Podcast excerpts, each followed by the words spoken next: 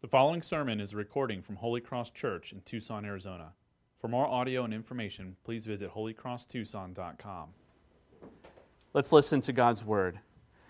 Now, this I say and testify in the Lord that you must no longer walk as the Gentiles do, in the futility of their minds. They are darkened in their understanding, alienated from the life of God because of the ignorance that is in them, due to their hardness of heart. They have become callous and have given themselves up to sensuality, greedy to practice every kind of impurity. But that is not the way you learned Christ, assuming that you have heard about him and were taught in him as the truth is in Jesus, to put off your old self, which belongs to your former manner of life and is corrupt through deceitful desires, and to be renewed in the spirit of your minds, and to put on the new self, created after the likeness of God in true righteousness and holiness. Therefore, having put away falsehood, let each one of you speak the truth with his neighbor, for we are members one of another. Be angry and do not sin. Do not let the sun go down on your anger, and give no opportunity to the devil. Let the thief no longer steal, but rather let him labor, doing honest work with his own hands, so that he may have something to share with anyone in need. Let no corrupting talk come out of your mouths, but only such as is good for building up as fits the occasion, that it may give grace to those who hear. And do not grieve the Holy Spirit of God, by whom you were sealed for the day of redemption. Let all bitterness and wrath and anger and clamor and slander be put away from you, along with all malice. Be kind to one another, tender hearted, forgiving one another, as God in Christ forgave you. We're well into chapter 4 now and completing it, and we see how the gospel, once it changes our heart and we understand it and we receive it, how it, how it overflows into a life of growing and increasing righteousness and holiness before God. Uh, the following story I do want you to know I have permission to tell. I want to share with you uh, one of my and my wife's largest, biggest arguments that we've had. It was about 14 years ago. It was uh, when we were engaged to be married. And we were registering for our wedding registry, right? Anybody else have their biggest argument ever when they were registering for items with their spouse? And at this event, we were registering. You go around the stores and you scan something, and, and this goes on your registry, and you're deciding what you're going to buy and things like, like that. And this fight, this argument was, was so big, it had, you know, the arguments were made on both sides of what we should get and shouldn't get. Uh, the voices were raised, and, and tears were shed, I'm sure of it. And you know what the argument was about? It was about throw pillows. throw pillows. Apparently, guys, there are more than one size of pillows that you need for your house. I learned so much about pillows. I learned about the Euro pillow, right, which is the big square ones. You have the standard size pillow, which I just called a pillow. So that's just like the pillow that you, you put your head on, the normal size. You have your queen pillow, your king size pillow. You even have those neck pillows, the, the bolster pillows that go in front of everything. It's the little round ones with the buttons on the side. You've seen these? So there's a lot of different kinds of pillows. Things have gotten really out of hand. And I, we, the argument was about why do we need this, why do we need to register for, for pillow shams? They're called shams for a reason, right? We don't, I mean, so we're registering for different pillow shams for all these different size pillows. And I thought this was a ridiculous waste of money.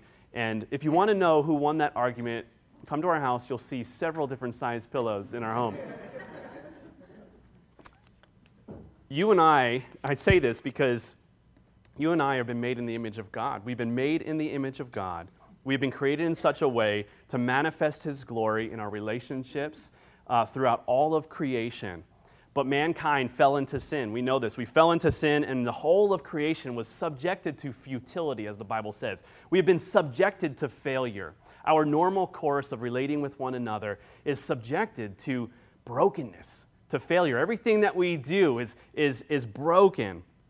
Instead of living out our existence towards others, uh, uh, towards our intended destiny and in our intended glory and design, man and, man and women, we fell in uh, short of God's glory for which we have been created. And this futility, this failure of brokenness to live up to God's glory for how we were made, it results in a formation of our lives and how we relate to one another that is, that is broken, that is harmful. And being subjected to futility, it affects how we speak to one another. It, it, was the cause of those, those arguments over pillows. It was the cause of, of blowups when, when two people living two different lives come together desiring to love one another, why there is a clash of cultures and a clash of ideas and a clash of personality. We have been subjected to failure, and this that affects how we engage in conflict. It affects how we, how we express anger. Our futility has, uh, it, it, it, it overflows into ways that we express emotion. How we express, how we deal with, with, with people in, in different ways in so many different, different things in our lives, how we relationally and intellectually. So everything in our life, it falls short. And how we engage in the world with God and how we engage with culture has, has, has been subjected to futility. This is the phrase that the Apostle Paul uses in the book of Romans. And so, what that means is everything we put our hand to, everything we try to do to live up to God's call for us, it falls short, and we can do nothing but fail. And so, as a result of this malformation, we've all been kind of formed poorly in our lives to how to relate to one another. We need to relearn what it means. What does it mean to be made in the image of God? What does it mean to be rescued from a life of futility, which is failure and, and vanity and uh, meaninglessness? What does it mean to be formed by Jesus and what he has done for us? What does it mean to be a new creation? So that the way we relate to the world and creation and God and one another in our marriages and friendships and, and our coworkers, that, that we, would, we would bring life into those things rather than futility. And so, Paul, at the start of this section, he lets us know a new way to live and a new power in which to live, and it has arrived. So the new way to live and the new power in which to live has dawned. And it's come in the, life and death and resurrection of Christ. And this good news has been preached to us, and we have embraced it, understood it, and trusted in it.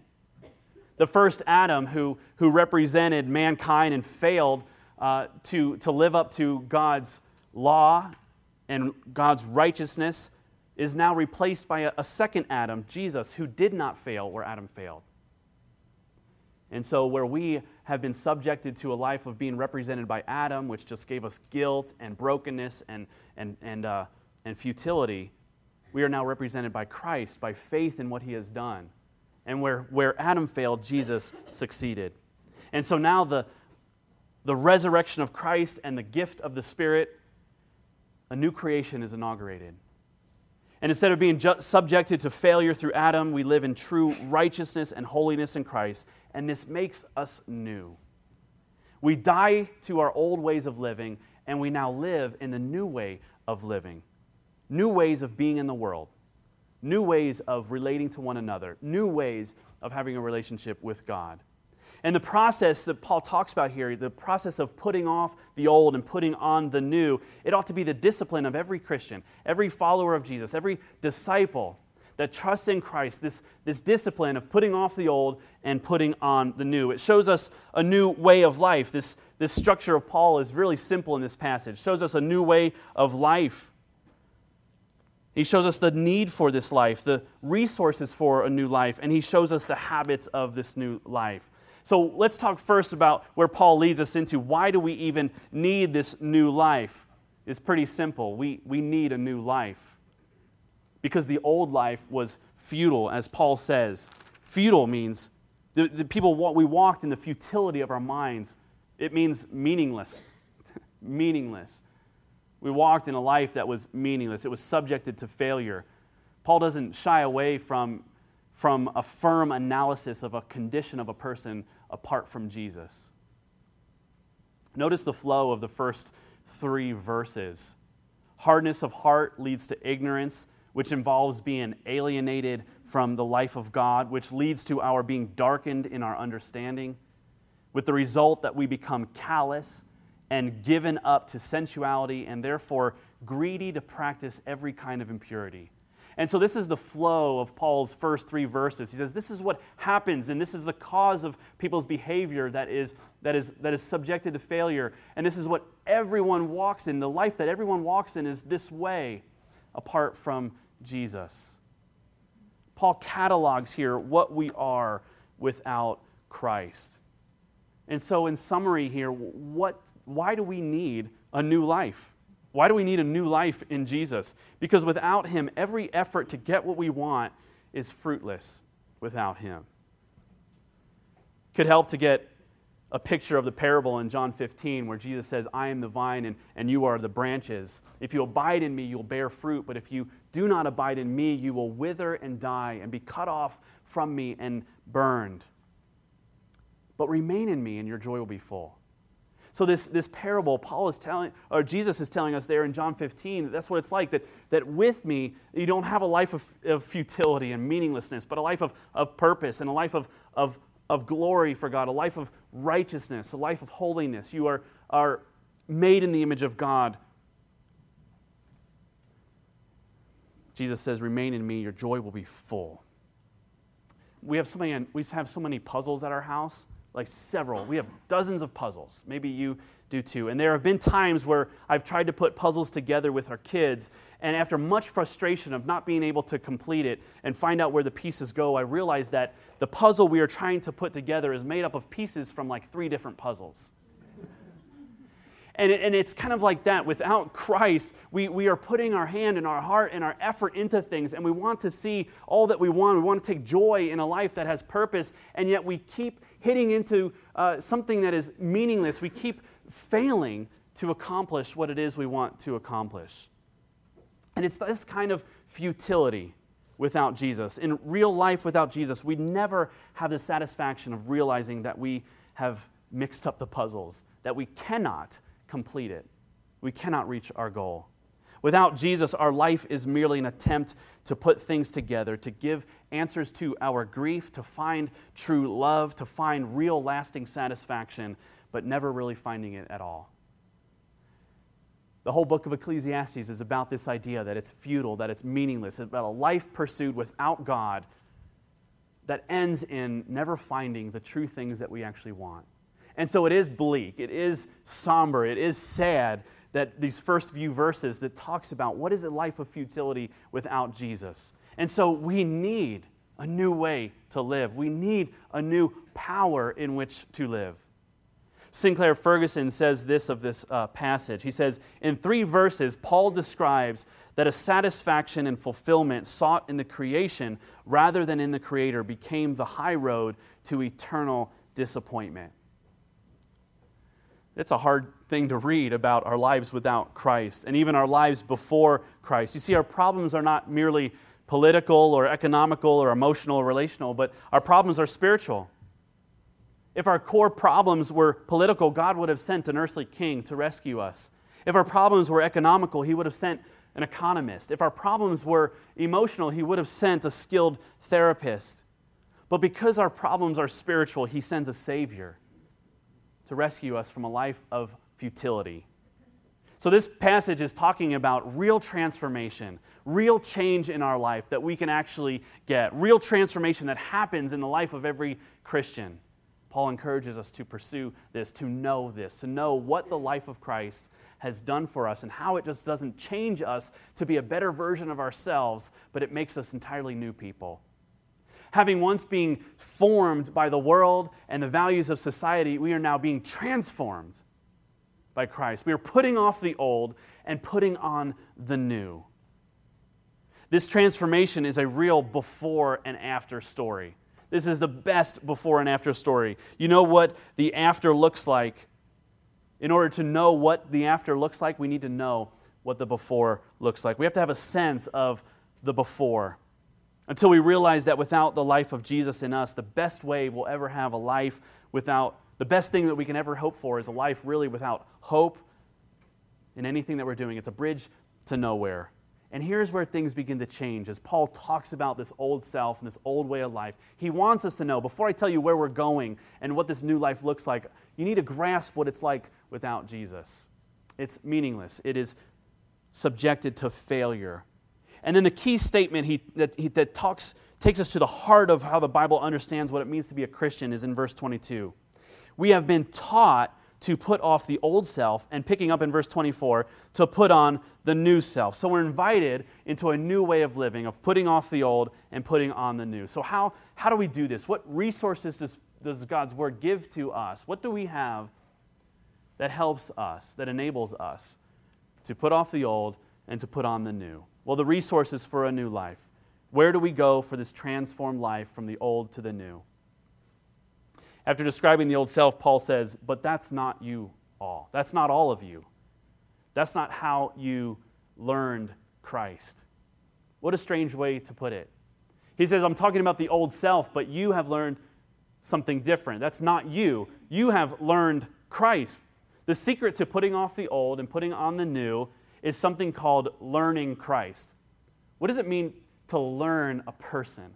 I mean, you can learn archery, you can learn swimming, you can learn the piano. What does it mean to learn a person? He doesn't say learn about a person, he says learn a person. It's not less than learning about facts, it's, it's so much more. I suppose it's the same sense of when Jesus says to his disciples in Matthew 11, Take my yoke upon you and learn from me.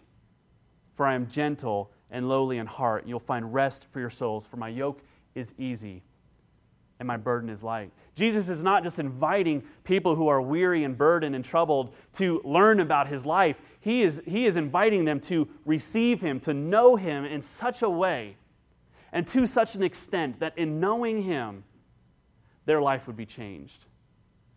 They would find joy, they would find peace.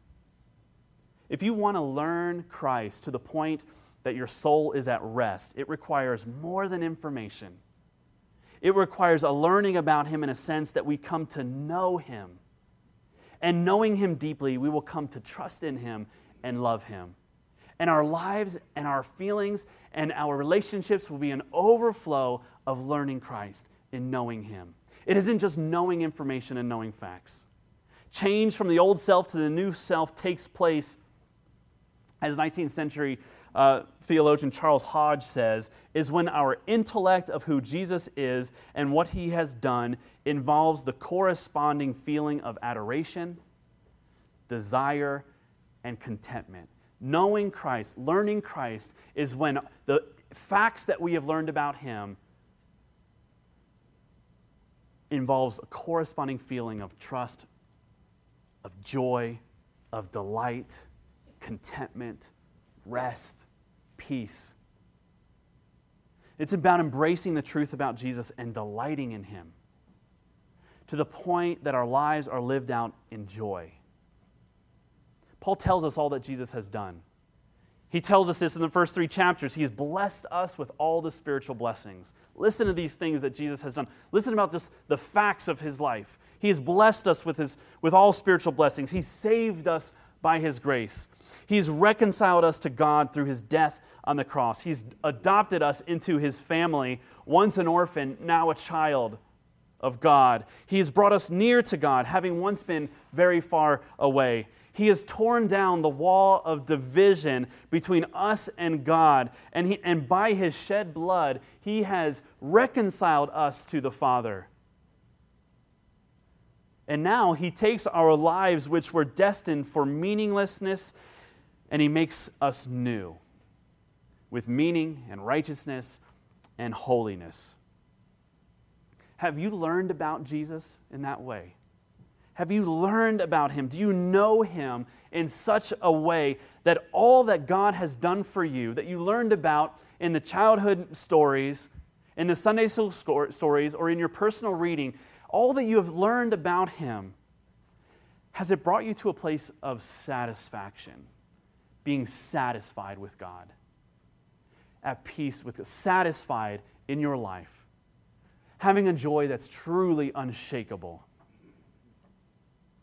where it has brought rest for your soul. Jesus says, Learn me, and you will find rest for your soul. Suppose you've never tasted honey.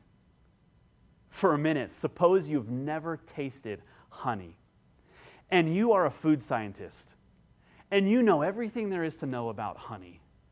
You know why it is sweet, because of its molecular makeup and, and, and the, the, what, what goes into honey. You know the science behind the, the birds taking, the bees taking the pollen from the, from the flowers and, and, and making this into something sweet. You know all the makeup of it. You know why it's sticky because you know how the protein uh, interacts with the, uh, with the sugars in the honey. So you know that it's sticky. You know that it is sweet.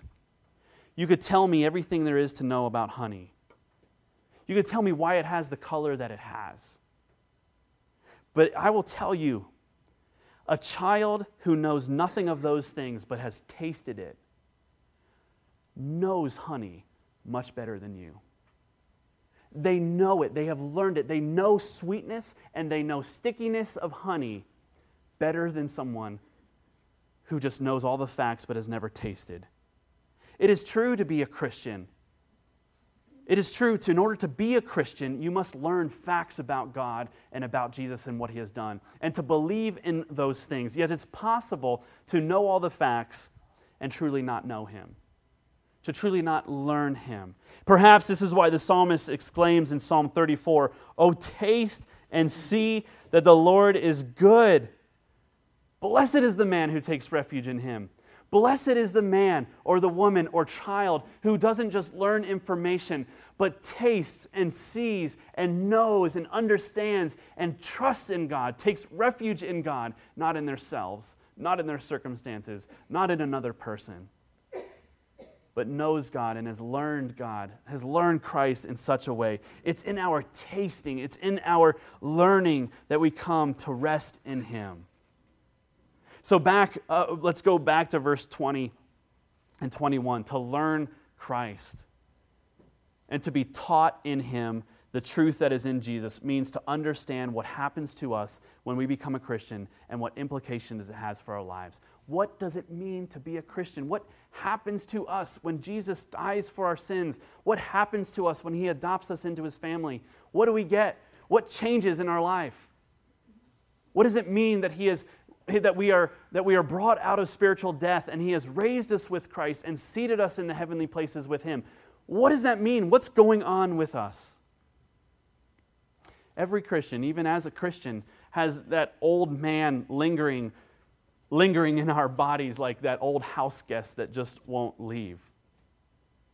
He has overcome his welcome, but we know that even as we are tempted and struggle with sin because of our resting in Christ, and his work for us. We're no longer represented by Adam and no longer subjected to a life of failure, but we're represented by Christ who, su- who succeeded where Adam failed and sets us free from sin to a life of obedience. And where we may disobey, where we may sin, where that old man continues to show his, his, his qualities, we know that we are, not, we are not bound to sin. We are set free from it. We are know we are not destined for a life of futility, but a life of freedom. So, the life we now live as we seek to grow in obedience is constantly looking back to what Jesus has done for us as the source and basis of all of our growth. So, when we want to grow and we want to live this new life, we always look back to what Jesus has done for us as our basis and source of all that we do. Author Tim Chester, in a book You Can Change, says this Sanctification is the progressive narrowing of the gap between intellectual faith and functional, functional faith. It is the progressive narrowing of a life of what, of what we believe and a life of what is lived. That's what sanctification is. So we know a lot of stuff about the Bible. We know what Jesus did. Of course, He died for my sins. I knew that my whole life. There was never a time in my life where I did not know about Jesus.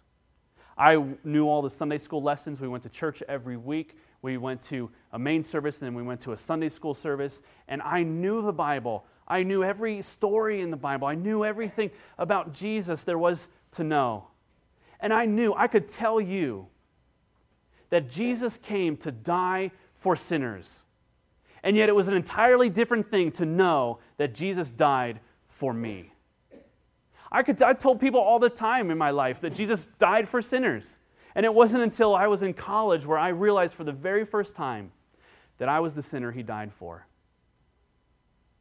It's quite a different thing to know than to taste and to see. And so, this intellectual faith and this functional faith what has Jesus done for me? What, who does he say that I am? How does that change how I live? That's what it means to put on the new self.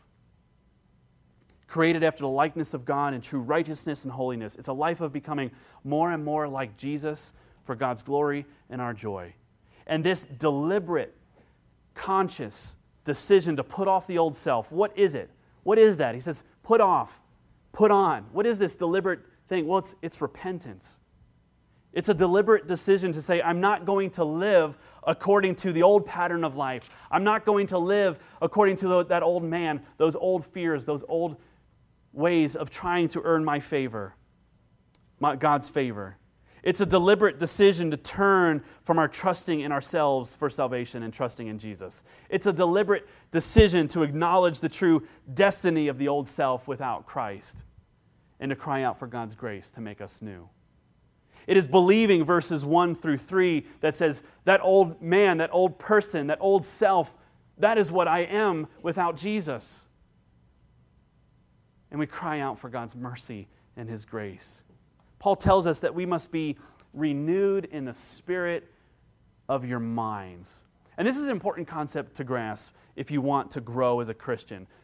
Renewed in the spirit of your minds. First, what does it mean? Be renewed in the spirit of your minds. First, it's passive, meaning it is something that happens to us rather than something that we do to ourselves. Paul doesn't self, Paul doesn't say, make yourselves renewed. Go out there and renew yourself. Go out there and create new habits that will renew yourself. He says, Be renewed. Let this renewal come to you. Let it change you. Yield to God's renewing work in your life. And so, first, it's passive. We must realize that it's something that we receive, not something that we do. And second, it must be applied deep in our inner being. Paul has mentioned this already. We talked about this a couple weeks ago, but he says, renewed in the spirit of your minds. He says, let this renewal happen deep down, deep down in your hearts, not just a transformation in. In, in your behaviors, not just a transformation in the things that you believe or don't believe or the things you love, but he says it's deep down in the things that you hope for, in the places that, that are the cause of all your feelings and all your hopes and dreams. And taking those two things together, that it's passive and it, got it has to go down to a deep level, we understand this. The old self, our normal way of doing things without Jesus, has been formed for years by immersing ourselves in a world and culture that does not know or love God. When we look at this passage and we understand our hearts and we really give deep thought to who we are and how we came to be the way that we are. You know why I didn't like a lot of throw pillows? Because that's not the way I was taught. You know my, why my wife did like it? Because she was exposed to those things. We are the way we are because, and we believe the things that we believe because we have been immersed in a, in a world and culture that hates God. And we have learned from the world how to live our lives. How do we deal with our emotions? How do we treat with others with whom we disagree? How do we enter into conflict? What does it mean to be successful? The old self, the old normal way of doing things, was not formed by God, it was formed by sin. We're surrounded by it. We've taken on the values of our culture. We've learned to think and speak and act in ways that are opposed to God. And all these things have been learned at a deep and powerful level. They've formed us, they've changed us. They have a formative effect on us. Everything you do today will have a formative effect on you. The things that you watch, the things that you listen to, the people with whom you keep company, it will form you. Do not be naive to think that you, you're impermeable to those things. You will be formed. The truth is, you and I have not been formed by the things that God loves. We have been formed by the things that God hates. And for that reason, Jesus came to rescue us, to release us from a life of futility, to a life of failure. Because everything that we know has been formed by the things that God hates. And we want to be formed by the things He loves. And so He saved us. We have learned from the world, and Jesus says, or Paul says, you've, you need to learn Christ. You need to be formed by something new. We need to relearn everything we've learned about what it means to be human, and the result is a new self. A new self that lives our life based on everything that we are in Christ and what He has done for us. It comes as a result of yielding in faith to the work of Jesus on our behalf. If you were born and raised as a Christian in a Christian home, you might not have a definitive marker of putting off the old self and putting on the new. And that is, I want you to hear it from me, that is okay. And in fact, it's a great thing. And it's something we should celebrate. We would want our children to grow up in, in, in a life and an existence where they always knew Jesus. And they did not live a life of rebellion where they had to be dragged back into obedience. And yet, even though we grow up in a Christian home and know all the answers, there must be, for every single one of us, a time when we all say, I'm not living for myself anymore, I'm going to live for God. So there is a time for every single one of us where we put off the old self, where we live for ourselves, or the reasons for why we obey God are selfish reasons, and we say, I'm not living that way. I'm not living for myself. I'm living for God. I'm listening to Him. I'm not going to be formed by my values, my hopes, my dreams anymore, by what the world says, but in God and what He says. Now, you notice I'm going to wrap it up right now, and we haven't even gotten to how to do this. we haven't even gotten to this last portion of this scripture that says, like, okay, how do you, what does the new self look like? Because that's where we want to go. If you say, okay, what does the Christian look like? What does the Christian, how does the Christian behave? And what are the habits? Okay, take me to there. And you notice I haven't even gotten there. And I could even stop right now and I'd be fine with it. But I have a feeling that you might not. And actually, Paul is not. And so he goes on. But you need to see how Paul holds that from us. He holds the behavior from us. He conceals it for a moment. He doesn't get to these things. He takes them four chapters to even begin to talk about how to live that new life. And we go there way too quick. So let's talk about the habits of new life, as God's word instructs us in this. But they have to be received in the proper order. We can't get to the behaviors of a new self before talking about the identity of the new self. Being a Christian is a person being someone before we are a person doing something. Becoming a Christian is becoming a new person before it's becoming a good person. And that is why Paul has, has arranged it in such a way that he has. The good news is that God, through the power of Jesus over sin and death, has freed you and I from having to live our lives every waking moment as slaves to our feelings and to our appetites. Paul says the old self is one that follows their feelings and appetites into a life of disappointment. And Paul is describing non Christians in that way, but it may also be describing many Christians as well. They've become callous and have given themselves up to sensuality, greedy to practice every kind of impurity. But the new self, living out an identity handed over to the grace of God, will act differently the new self who dwells deeply on the grace of God and who we are in Christ because of all that He has done for us. Being strengthened in our inner being, growing in Christ, learning Christ. How does that apply to my hopes, my dreams, my feelings? We will act different. We will act with radically different motives. Let's get into some of those habits. For instance, the old self lies, but the new self tells the truth. We don't need to tell a lie to protect ourselves from hidden secrets. We don't need to lie for other people to like us because, because we have the riches of heaven. The new self and understanding what God has done for us in Jesus Christ doesn't need to lie. We can tell the truth because we are no longer afraid of the truth being exposed. The truth being that we are broken and sinful people. But that punishment, that anger, that wrath, it all fell on Jesus. So I don't have to be afraid anymore about my failures because even when I'm weak, that is when I am strong. When I am weak, that's when the grace of God is real for me. Any fear that we have that would cause us to lie about anything is removed. The old self needs to lie because they need to protect themselves. The new self can tell the truth. The old self sins in their anger, but the new self reconciles with their enemy. We don't need to get vengeance. We don't need to get revenge. We don't need to settle the score because God has settled the score. We can actually forgive. God has settled the score. We were once enemies with God, the Bible tells us. Paul says there was a dividing wall. There was a wall of division between us and God. We were his enemies because of our sin, and he was a holy God. But Jesus, by, by payment of his blood shed for us, removes that wall of division and says that we are reconciled, that we are made one. When we are angry, we don't need to, when we, when we sin, well, sorry, when we are angry, we don't need to sin in our anger. We don't need to seek revenge. We don't need to settle the score. We don't need to hurt others.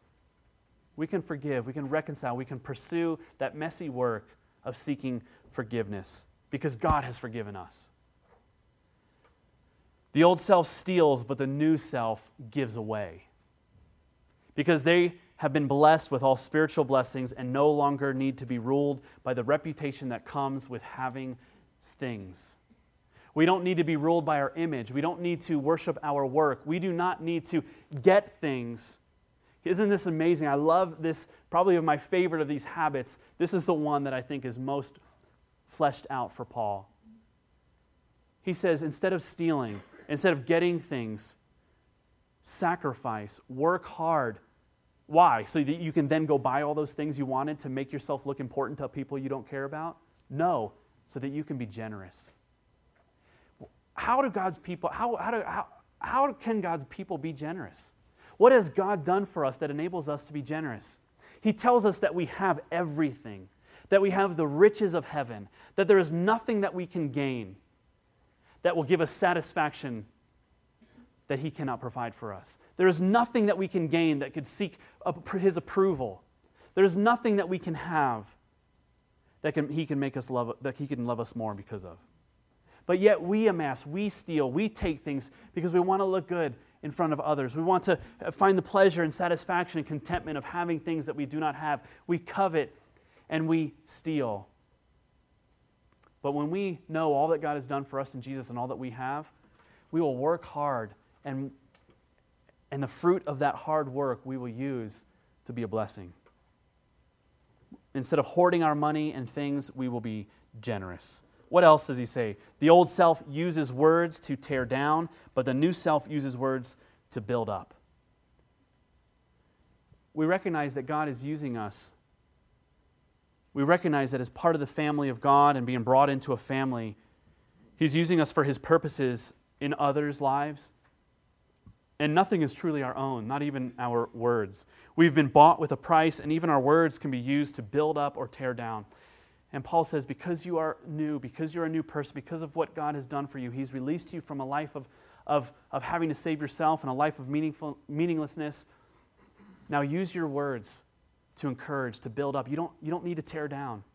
You don't need to prove yourself. You don't need to be better than anyone because you've been accepted by God. The old self is vindictive and insecure, but the new self is kind and tenderhearted. If you really knew who you were in Jesus Christ, if you really knew what God has done for you in Christ and all that you have and all that awaits, awaits you in eternity, there's nothing anyone can do to you or say to you that can rob you of your joy. Isn't, that, isn't it the security and confidence of knowing who you are that allows you to, to allow insults to just kind of brush off your back? Isn't it, isn't it your accomplishments that allows you to say, you know what, I know that that's not true, I'm better than that? What does God say about us? He, he, he takes a vindictive and insecure person and he, and he lavishes the grace of God on us so that when, when insults are hurled at us, we don't need to seek retaliation. Nothing can shake us because we are secure in the love of God. Look at this list. These are just a few. Do you see symptoms of the old self in your life? When we dwell deeply on the gospel, the good news of God and Jesus Christ and all that He's done for us, freeing us from a life of futility and meaninglessness, do you see how it now gives us the power through the Holy Spirit in our inner being to be different people? Do you see it's all because of what he has done? He even, this overflows into chapter 5 too. He even goes more. The old self is sexually immoral, the old self is covetous, the old self is drunk, but the new self is sexually pure, the new self is, is sober minded, the new self is thankful. There is no circumstance, no behavior that God doesn't speak into and say, Because of everything I have done for you, you are a new person. Do you realize what's going on here? Your life changes, not because you're afraid of God or His judgment or to please other people, but because you've been, as He has said, blessed with every spiritual blessing in the heavenly places. You've been forgiven of your sins according to the riches of His grace. You've been brought near by the blood of Christ. You have been made alive together with Christ. And then Paul says, by grace you have been saved. Only when you change because of what happens on the inside. Only when you change because of what happens on the inside of what God does to you is what makes you a Christian. Putting off bad behaviors and putting on new behaviors is morality. Putting off an old man who follows Adam and putting on a new man who follows Jesus is Christianity. To be a Christian is not about learning behavior, but about learning a person. It's about knowing what Jesus has done for us and living in light of our new identity. Only when we change on the inside. You see, God does want us to be righteous. God does desire us to do good works. But our motives must be because of all that He has done for us. Let's put off the old self. Let's put on the new self for our joy and God's glory. Let's go. Let's learn Christ together. Let's pray.